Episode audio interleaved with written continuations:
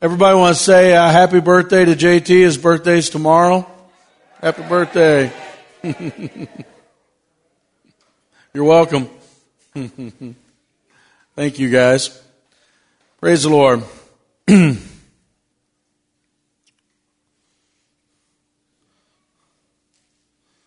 title of my message this morning, if you're taking notes, is holy failures. H O L Y failures. And if you're uh, also taking notes, write in parentheses another word that sounds just like it, and that's wholly, H W H O L L Y, I believe. So the word means complete failures. And the other one means they're holy, but also failures. So holy failures, take it however you want.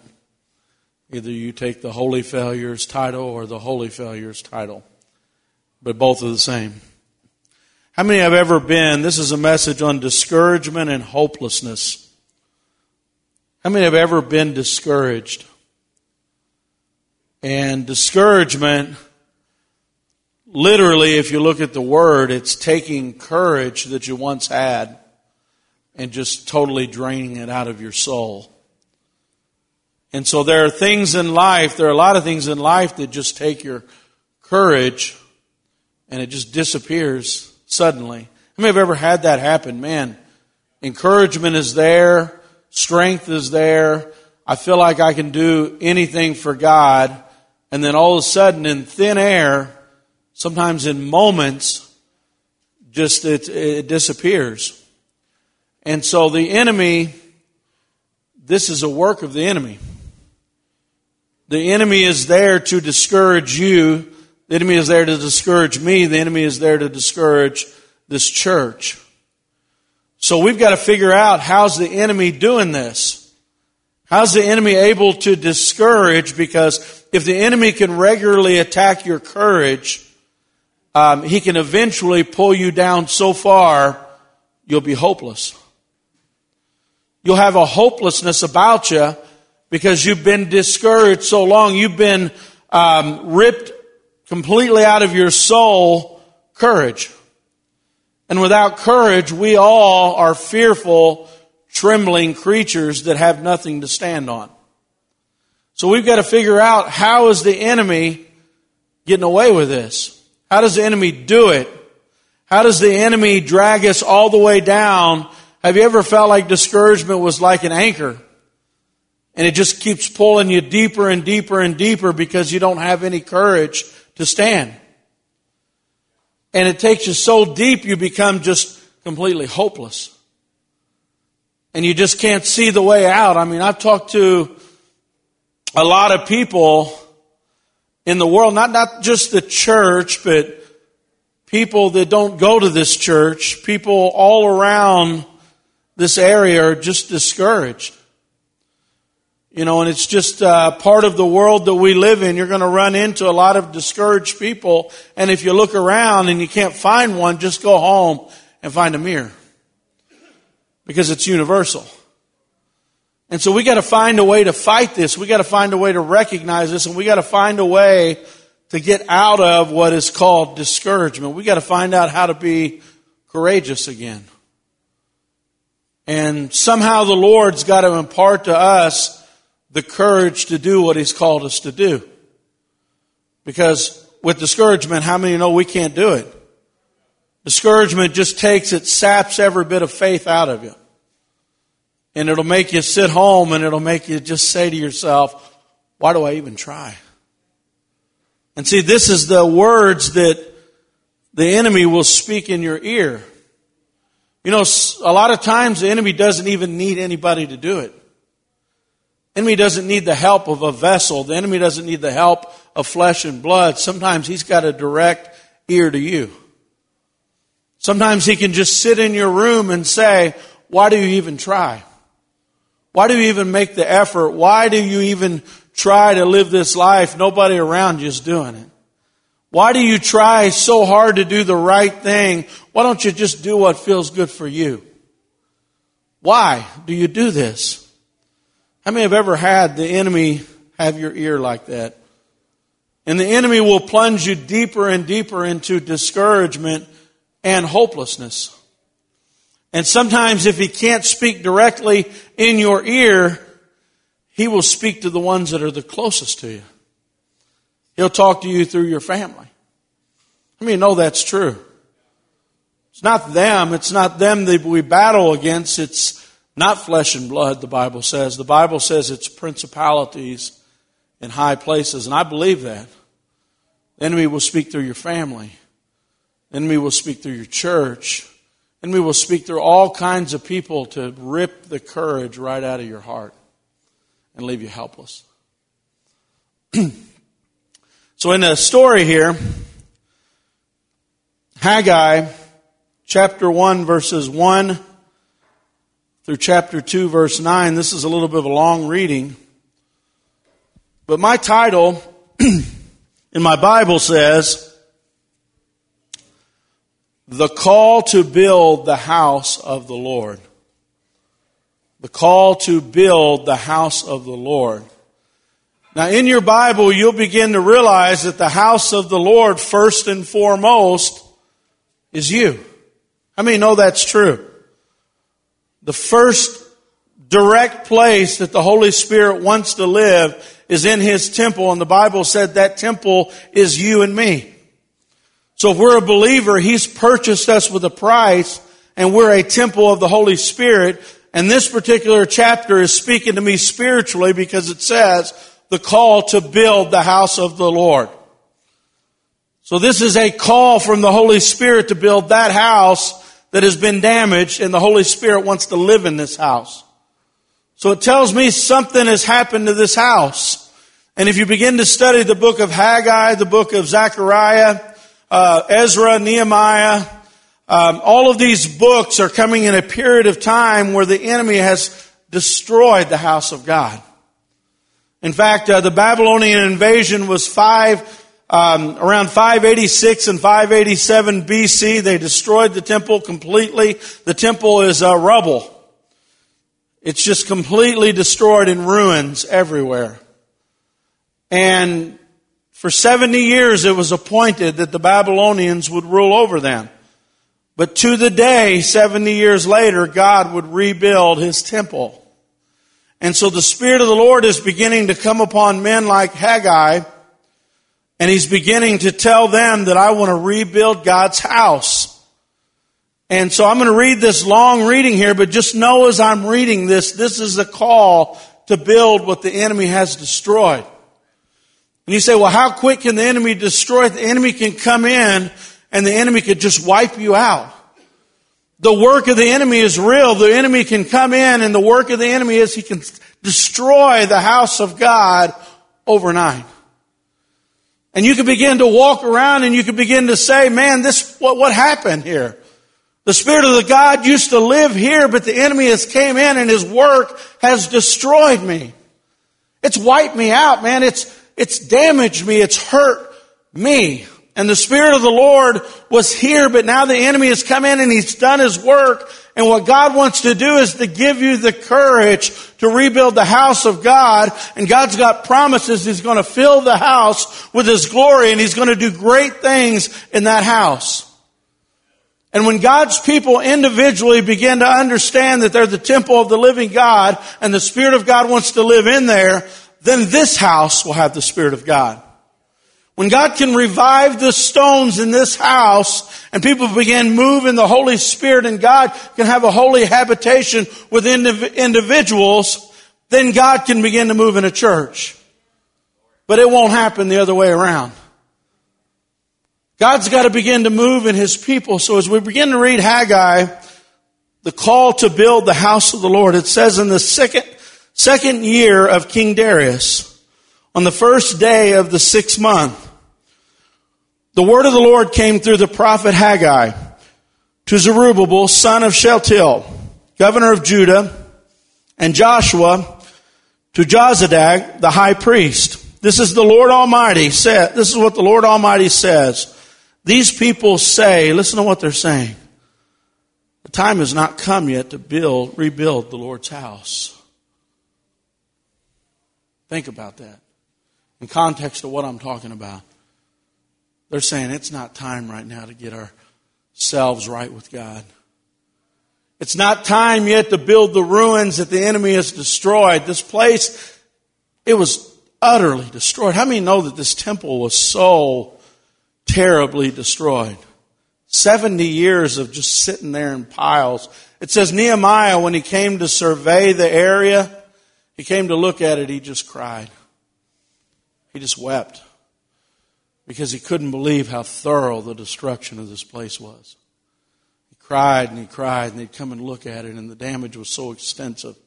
I just said, There's no way we can rebuild it. And the people just kept saying, It's not time yet to do this. How many know it's time? This is the call to rebuild God's house. Now is the time to rebuild the place where God wants to live.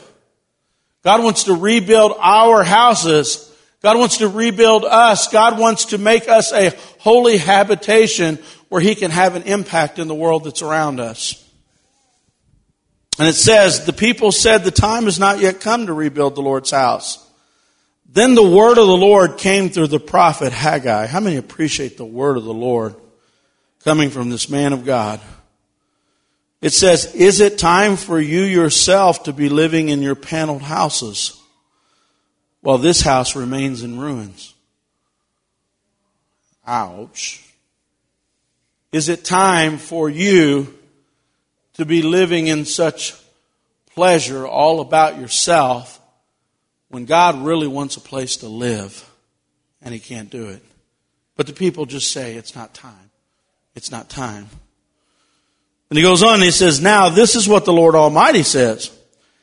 Give very careful thought to your ways. You have planted much, but harvested little. You eat, but you never have enough. You drink, but you have not had your fill. You put on your clothes, but you are not warm. You earn wages only to put them in a purse that have holes in them. That means your life is not being fulfilled your life is not being, the blessing of God is not on it because you're ignoring the house that God wants to live in. I'm going to live my life for myself. I'm not going to live my life to be a habitation for the Holy Spirit. It's all going to be about me. And as long as it's about me, how can the Holy Spirit ever live there? Oh, What's well, quiet in here? I'm sorry. I'll lower my voice. Too loud, I guess. I'm sorry. I'll try to have a more pleasant voice here. Let's see. This is what the Lord Almighty says. Give careful thought to your ways. Go up into the mountains and bring down timber and build my house so I may take pleasure in it and be honored. Are you hearing what God's saying? Make your house ready so I can be honored through you. I want to be honored in the world around you, so make this house ready so I can be honored in the world around you.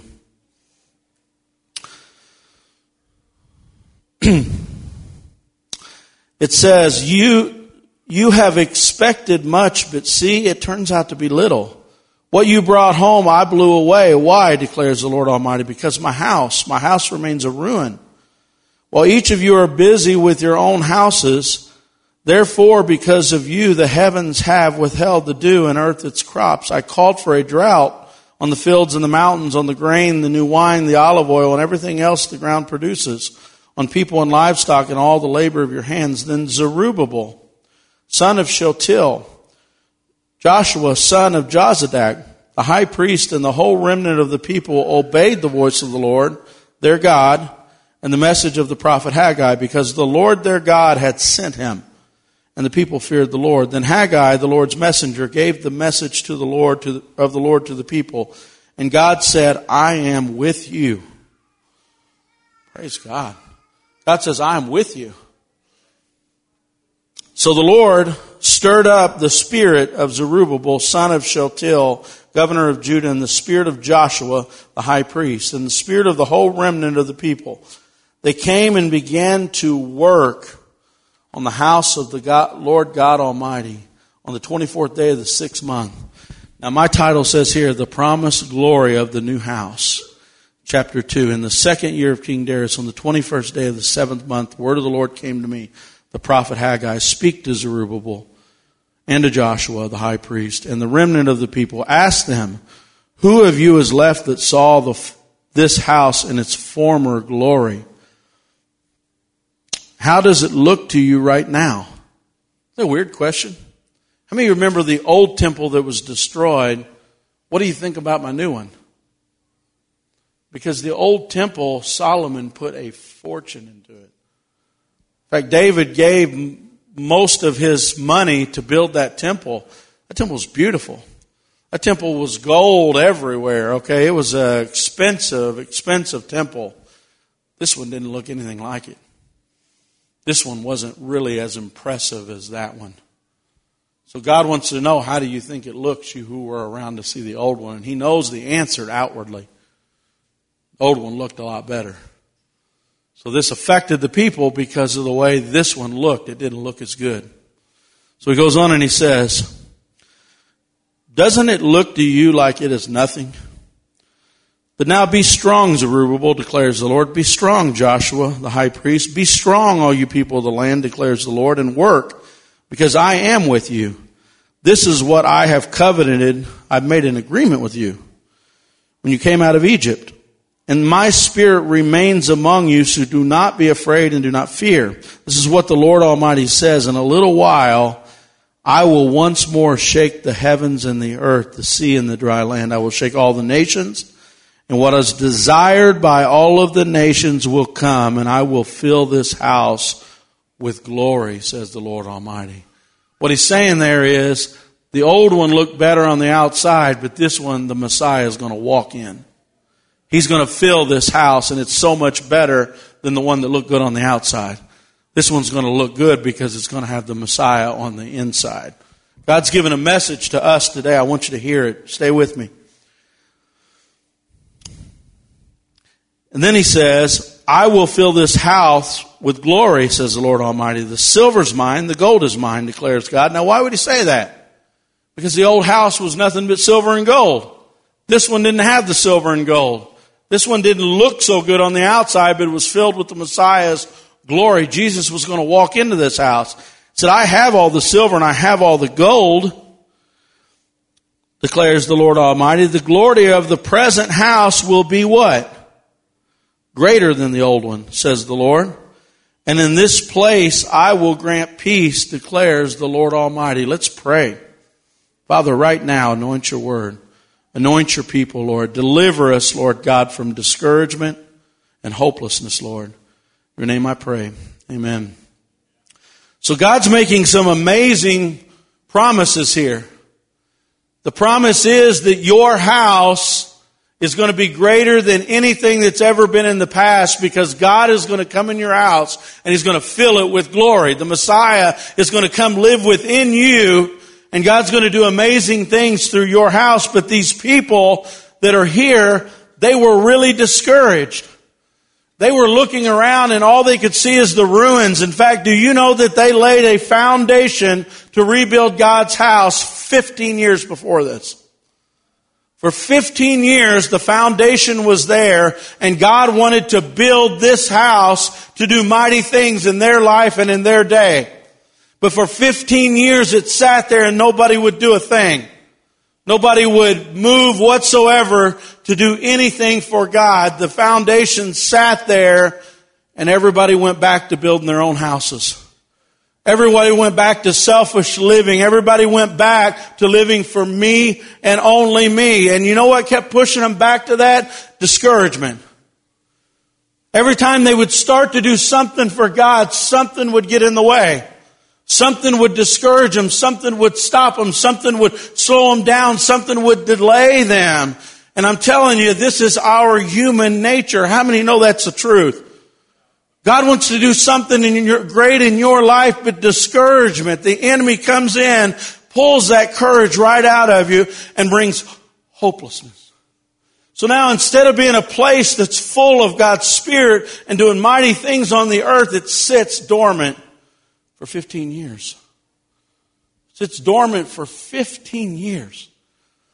And now the spirit of Zerubbabel and the spirit of Joshua is being raised up. And they begin to address the people.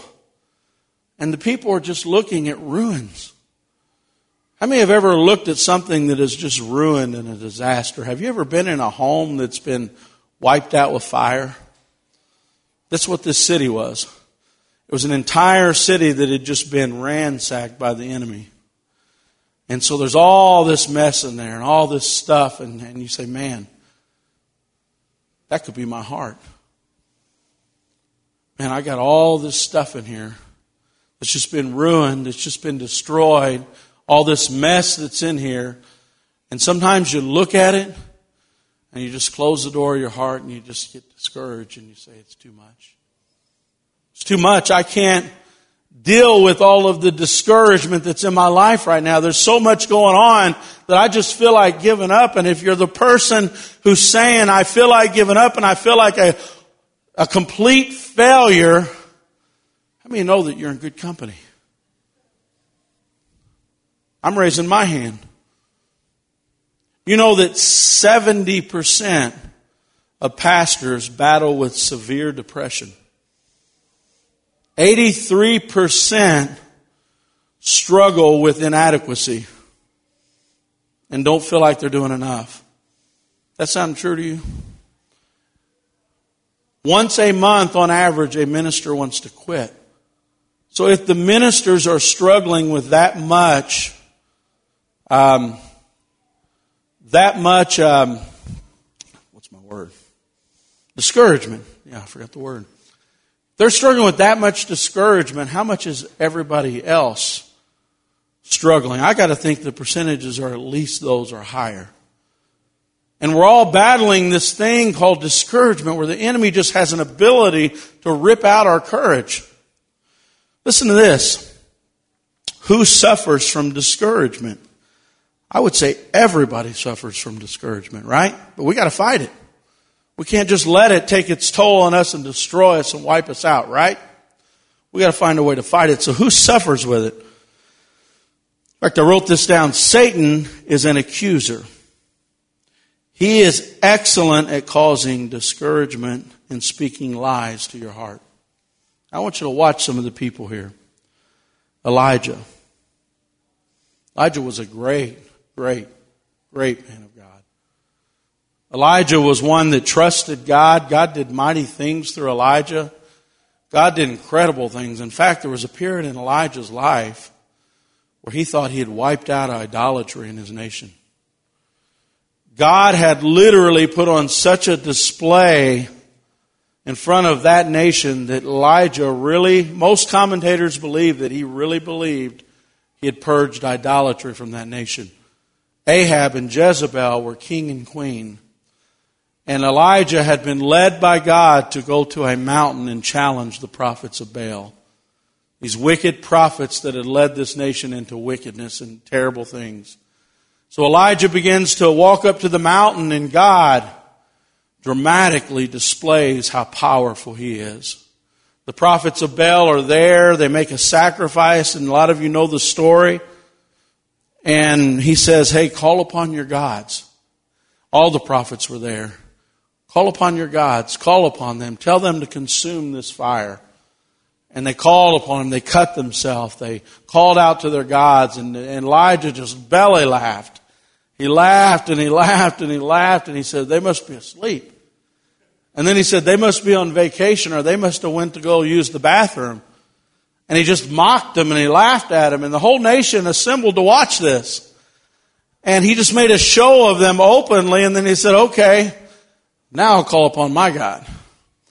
And he asked them to douse the sacrifice with water just to make sure they knew that his God was great. And God showed up. God consumed the fire.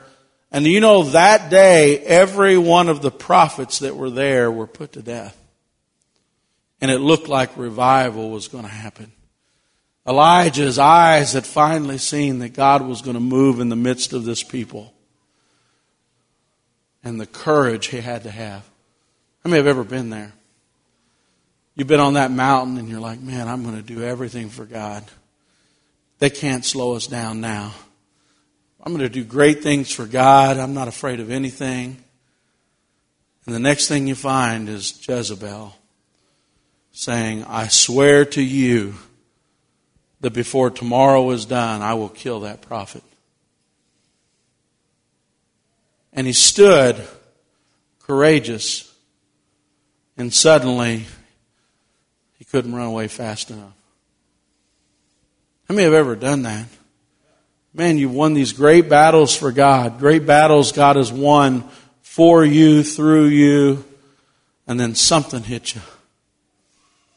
It hits you, man. And here's the thing about it the things that rip the discouragement out of your heart, it's like somebody knows what button that is.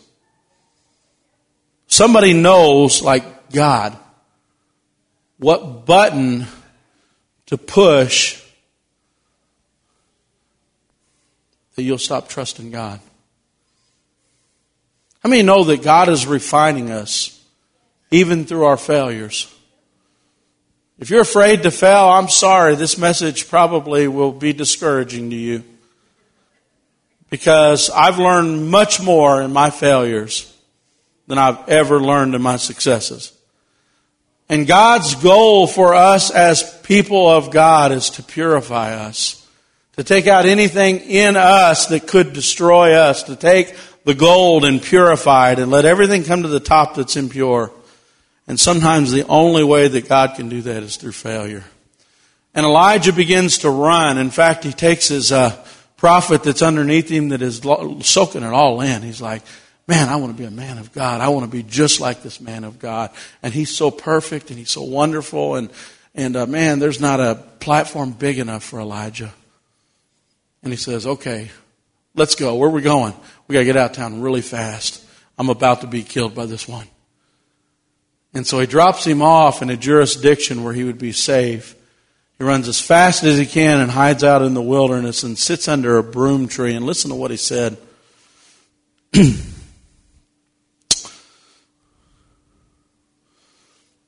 it says, While he himself went a day's journey in the wilderness, he came to a broom bush have you ever sat under a broom bush? Spiritually. All right, I have.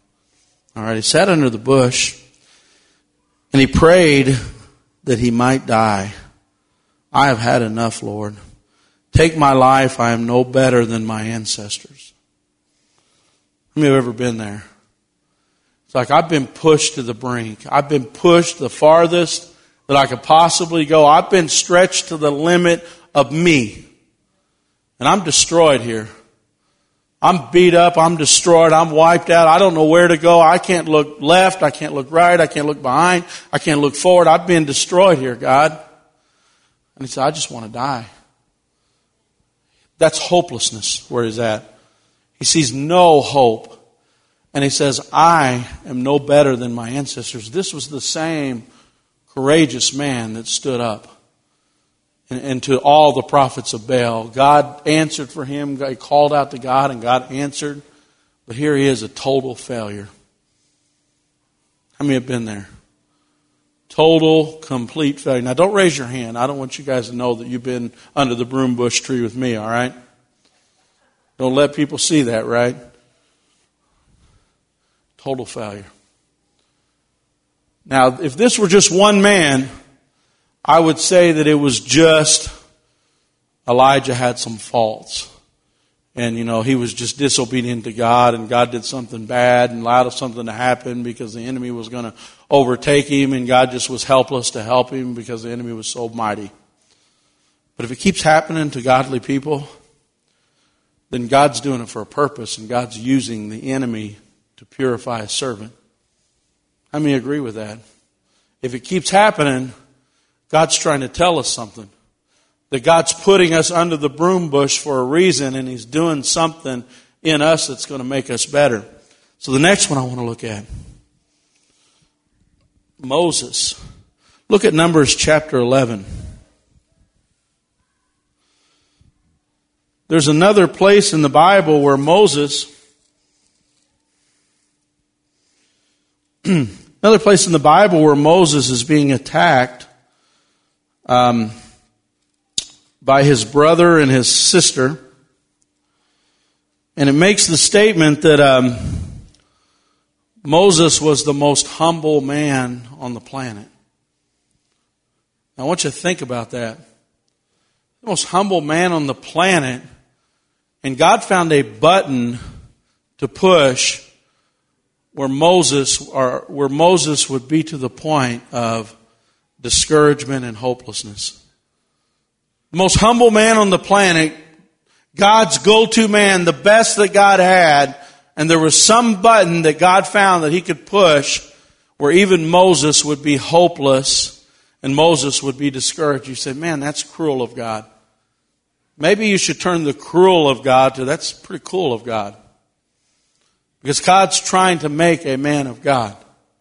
God's trying to take you and He will push you to the limits. He'll push you to the limits to make you the kind of person that He can trust. Make you the kind of person where the Holy Spirit can live within you. Where the Holy Spirit could do something great, but we're so comfortable with ourselves. We're so comfortable with living for ourselves that if God gives us a little discomfort, we stop building the house of God. We won't build it like God says because we want to be so comfortable in ourselves. But he goes on with Moses in Moses chapter 11 verse 15, listen to the man of God. Let's go up to 13. It says, where can I get meat for all these people? The people keep wailing to me. Give us meat to eat, Moses. Give us meat to eat. I cannot carry all these people by myself, Lord. The burden is too heavy for me. If this is how you are going to treat me, put me to death right now. If I have found favor in your eyes and do not let me face my own ruin. That's the man of God. That's the great Moses. Do You see Moses here discouraged and hopeless? Moses is like, if this is how you're going to treat me, God, if this is how you're going to treat me, I've done so much, God. I've given everything for you. Why are you treating me this way? How many have ever been there? God, if this is how you treat your servants, just let me die. Just let me die right here, God, if this is how you're going to treat me. How many know that God was doing amazing things through this man, even though he was hopeless and he was, he had no encouragement whatsoever at this point of his life. But God was doing something great through one of maybe the greatest man of God we've ever known. But look at him. He wants to die. He's discouraged and he's hopeless. Let me give you another one. Jeremiah, the weeping prophet. Jeremiah would just cry and cry and cry and tell people to repent. God doesn't want to destroy the city. God doesn't want to destroy it. God doesn't want it in ruins. God wants to save his people. God wants to bless his people. Jeremiah in chapter 20 verse 17, he says, even though Jeremiah was preaching God's words, he was beaten and placed in stocks. He said, God, I wish I had never been born. Do you see Jeremiah? Faithful to God, doing everything right for God, sitting in a prison cell, and he's like, God, why am I beaten? Why has this happened to me? Why have you left me here? Why am I hopeless? Why am I helpless? If this is how you're going to treat me, God. And we see this hopelessness. and you hear the, the voice of the enemy. Do you hear the voice of the enemy in their ears? Why do you even try? Why do you even try? Why do you do this? Why do you even follow God? But you see God is using this. So you got to apply all this to your life. What is God trying to teach me? I've been in, I've been in situations in my life, and some of you have too, where you're hemmed in. You can't even move. You're like, man, I can't move to the left. I can't move to the right. I can't go forward. I can't go backward. I'm just stuck here. And I've got to fight through this, and it might be years before I get through this. How many have ever been there? How many have ever been there? I can remember uh, overnight, and it had to be God. Overnight, I lost a million dollars in business overnight in contracts. Million dollars. and I had 55 employees and lost a million dollars. And so immediately I had all of my employee taxes that I paid every week, month, all the taxes were due, all the different vendors that I paid. I had contracts, but I was hemmed in because the company broke my contract intentionally, but had a legal department that was huge and I couldn't fight it. So I was like the little ant that they just rolled over and moved on. And so overnight I had like a hundred thousand dollars in debt. Courage was completely gone. I Had no ability to fight it. Had no ability to turn to my left, turn to my right. Had no desire or courage to move forward and rebuild what they destroyed. And so all I could do was, do I file bankruptcy or do I pay it? So I prayed about it and I prayed about it and I prayed about it and God said, no, uh, you don't do that. You pay every penny. And so I worked and worked and worked and questioned God, why? Why am I working my life away? I can't do anything. Can't do anything for you because I'm doing this. He's like, just be patient. God, I'm, I, I don't deserve this. I didn't do anything to deserve this. Just be patient. Just be patient. But God, I could be doing this, and I could be doing that, and I could be doing this. You're right where I want you. You're right where I want you. God, I want to die. I mean, no, that makes you want to die. You have no money. You look around and you see everybody else doing all these wonderful things. I haven't, I'm not going to say this. You see everybody doing all these wonderful things, and you just know, I work ten times harder than everybody else, and I can't do a thing, God. I have no ability to get out of this. No ability. No ability. But you know, God, God begins to purify through those things.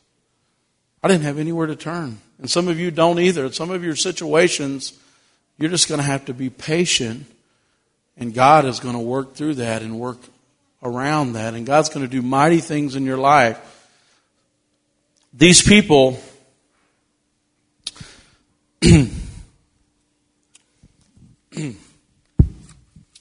these people in Haggai's day,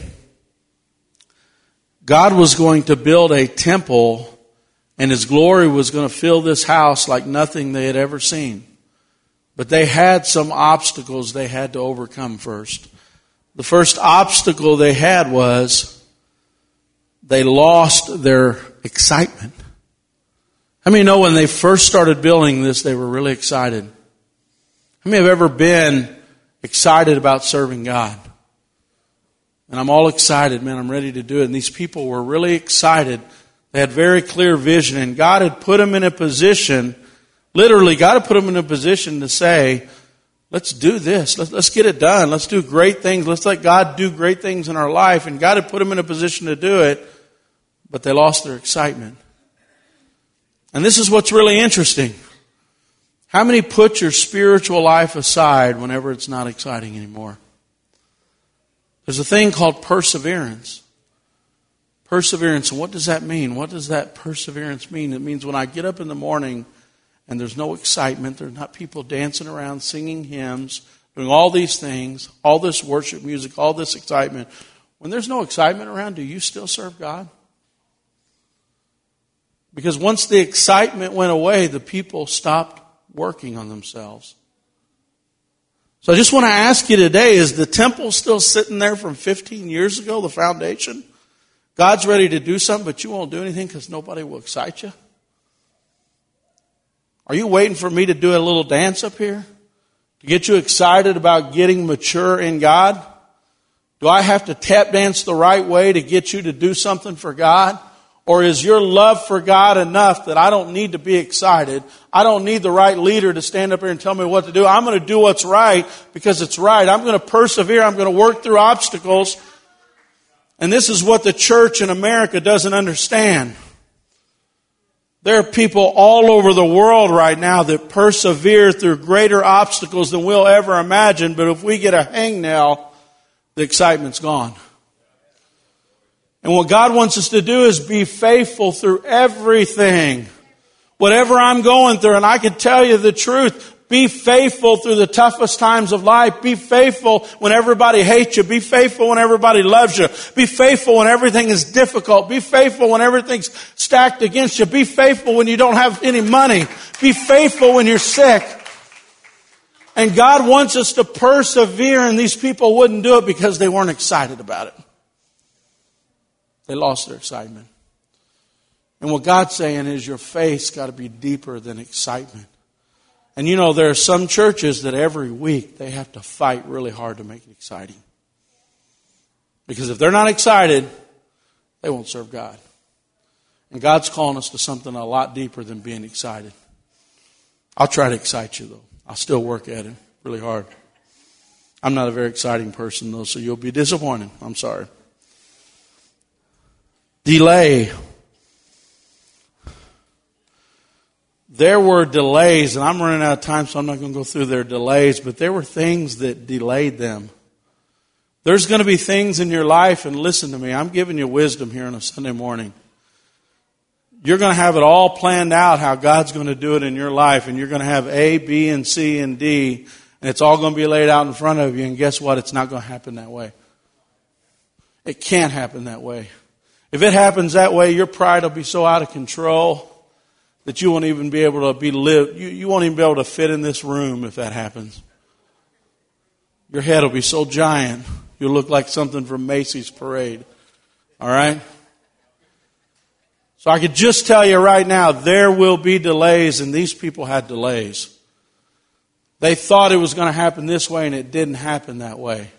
God had a better way, and He has a better way for you. And there are going to be times you're going to be sitting. How do you think Joseph felt when he had these visions of his life and knew that God was going to really um, elevate him above his brothers and he ends up in stockades in a prison? He didn't do anything wrong. What did he do wrong? Explain to me what Joseph did to deserve that. The Bible says that God was putting iron in his bones. That God was putting iron in him. He was teaching him how to be a ruler. Okay, but all Joseph knew, he didn't know that. All Joseph knew was, I didn't do anything wrong, and I'm laying in this filthy prison for something I didn't do. What do you think Moses felt like when he was on the backside of the desert after God had promised him he was going to lead him? He was going to use him, and he's sitting on the backside of the desert. I'm just telling you, every person that was ever used of God, they had a delay that didn't make any sense. And some of you are in a place in your life, God's saying, trust me, because the delay in your life right now is me purifying to make you ready for what I'm going to do in your life. But we've got to trust God, not only when it's not exciting, but when the delay doesn't make any sense. When the delay doesn't make any sense. You know how many times I sat in a church service and said, God, why did you tell me you're going to do this in my life? And here I am. How many times have you done that? God, why did you say you were going to do this? And I'm like, and here's the thing sometimes God puts you the total opposite of what He told you you're going to be. Like if Joseph is going to be in a palace ruling, you're going to be in a prison with rats. Isn't amazing? If Moses is going to be leading people, well, won't you be all alone and lonely in a wilderness? You see, God does sometimes the exact opposite of what He's calling you to do because that's the only way He can make you what you need to be. So you're going to go through delays like these people did.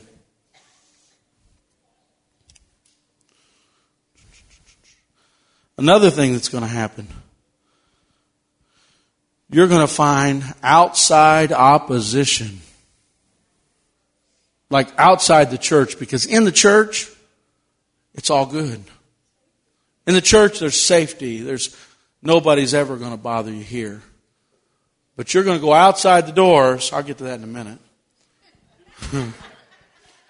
but you're going to go outside the doors, and it's going to be like a roaring lion trying to devour you. So you need to expect opposition. So where do you think we get this discouragement from? Not exciting. There's a delay I wasn't expecting. And now there's this ferocious, hungry lion trying to devour me. But be of good cheer because God said you're an overcomer. God said that the thing that is in you will overcome. It's greater than he that is in the world. What's in you will overcome anything you face when you walk outside those doors. Everything that you face, God has given you the power to overcome it. But know this, you will be in a fight when you walk out those doors. And it's not going to be the person you work with. It's not going to be your neighbor. Not going to be your best friend. Not going to be your family. It's going to be principalities in high places working through those people. The enemy working through people.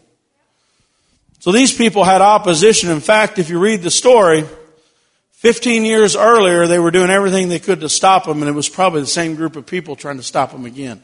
They didn't want them to build God's house. Satan doesn't want your house built. Right, he wants you to lay it aside and say it's too much work, it's too difficult, it's too hard to face the opposition. I'm just going to let it go. And God said, if you do that, that'll be bad for you and anybody you love. Because I want you to be a habitation for me. Fight. Next thing. Inside, there were lots of things that were destroying this work. Number one was pessimism. Pessimism. Everybody said they couldn't do it. People on the inside said they can't do it. Pessimism. How many know that? You're going to in life encounter people who are pessimistic and don't think you can do it. It's going to be in the house of God. They're going to question you a million different ways. And one of the ways that they question this people, get this. The old building was so much better than what you're building. Comparison. How many know that comparison will discourage you? The enemy will whisper in your ear, You're not a very good mom. You're not a very good dad. You're never going to be anything. You're never going to do this.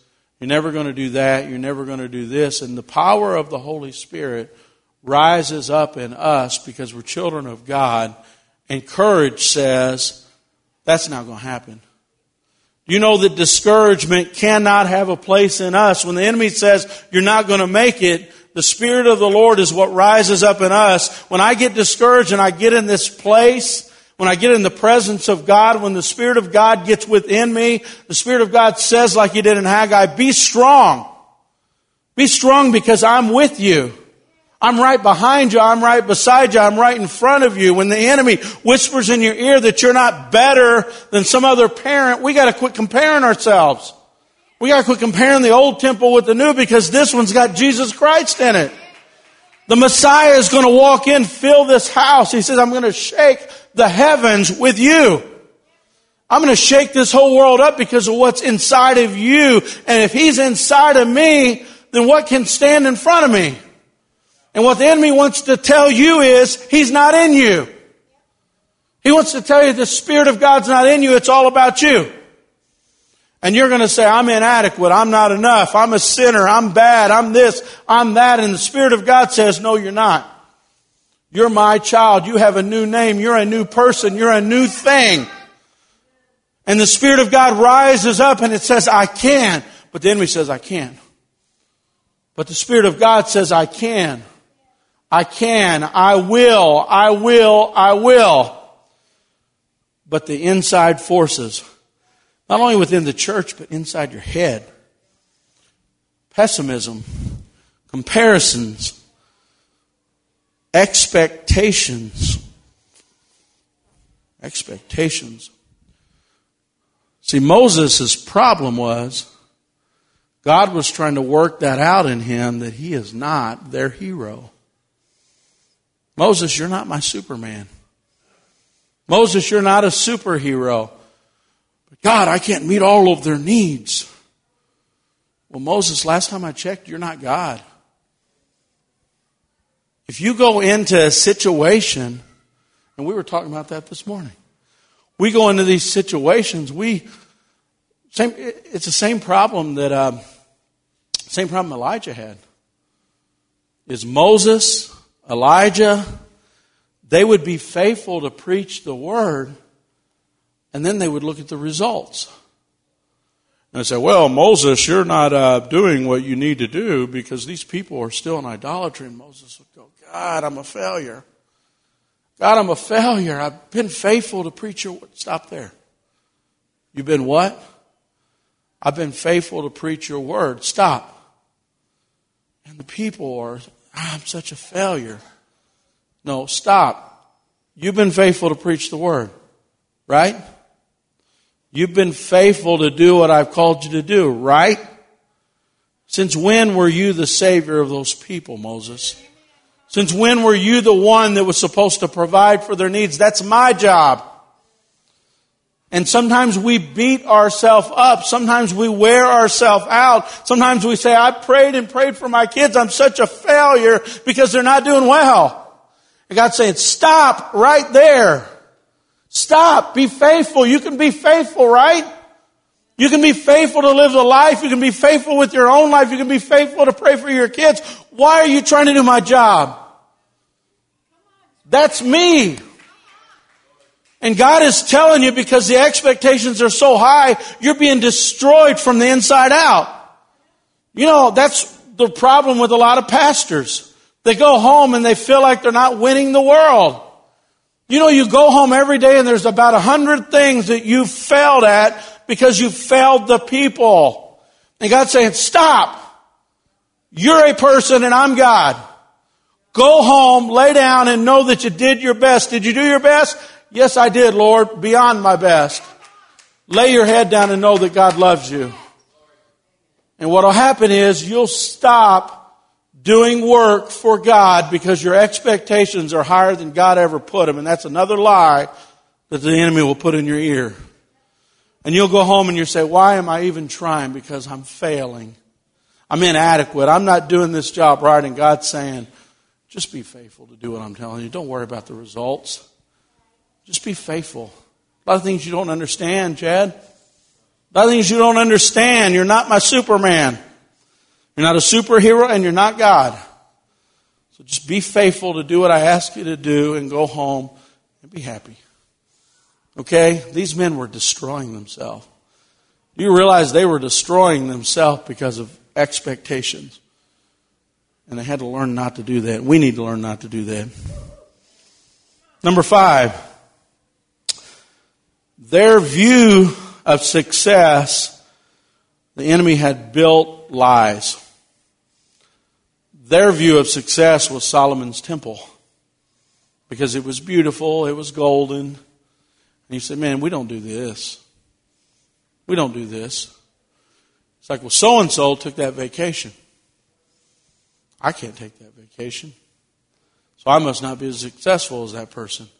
So and so has that job, so and so has that money, so and so has this, so and so has that. God, why am I living for you? I'm doing everything I can to be faithful, and everything on the outside doesn't look as pretty. See, you just fell headfirst into the lie. And the lie is, I judge everything by external things and because of external things, I think I'm getting the raw end of the deal. And the enemy has lied to you. The enemy's made you stop working on your life because you see all the outward beauty. God sees the inward beauty. God says that the Pharisees were like whitewashed sepulchres, but inside were dead man's bones. You're going to see people in this world, let me warn you. You're going to see people in this world that have the greatest cars in the world, and you don't have it. They're going to have lots of money. They're going to have the nicest house. You might have a lot of nice things too. That's fine. But you're going to see a lot of people that have beautiful, beautiful things and beautiful, beautiful people. And inside they're going to have dead people bones. They're dying. And you can't reach them because you're looking at the outside and say, man, it'll never be as pretty as Solomon's temple. And God says, quit saying that.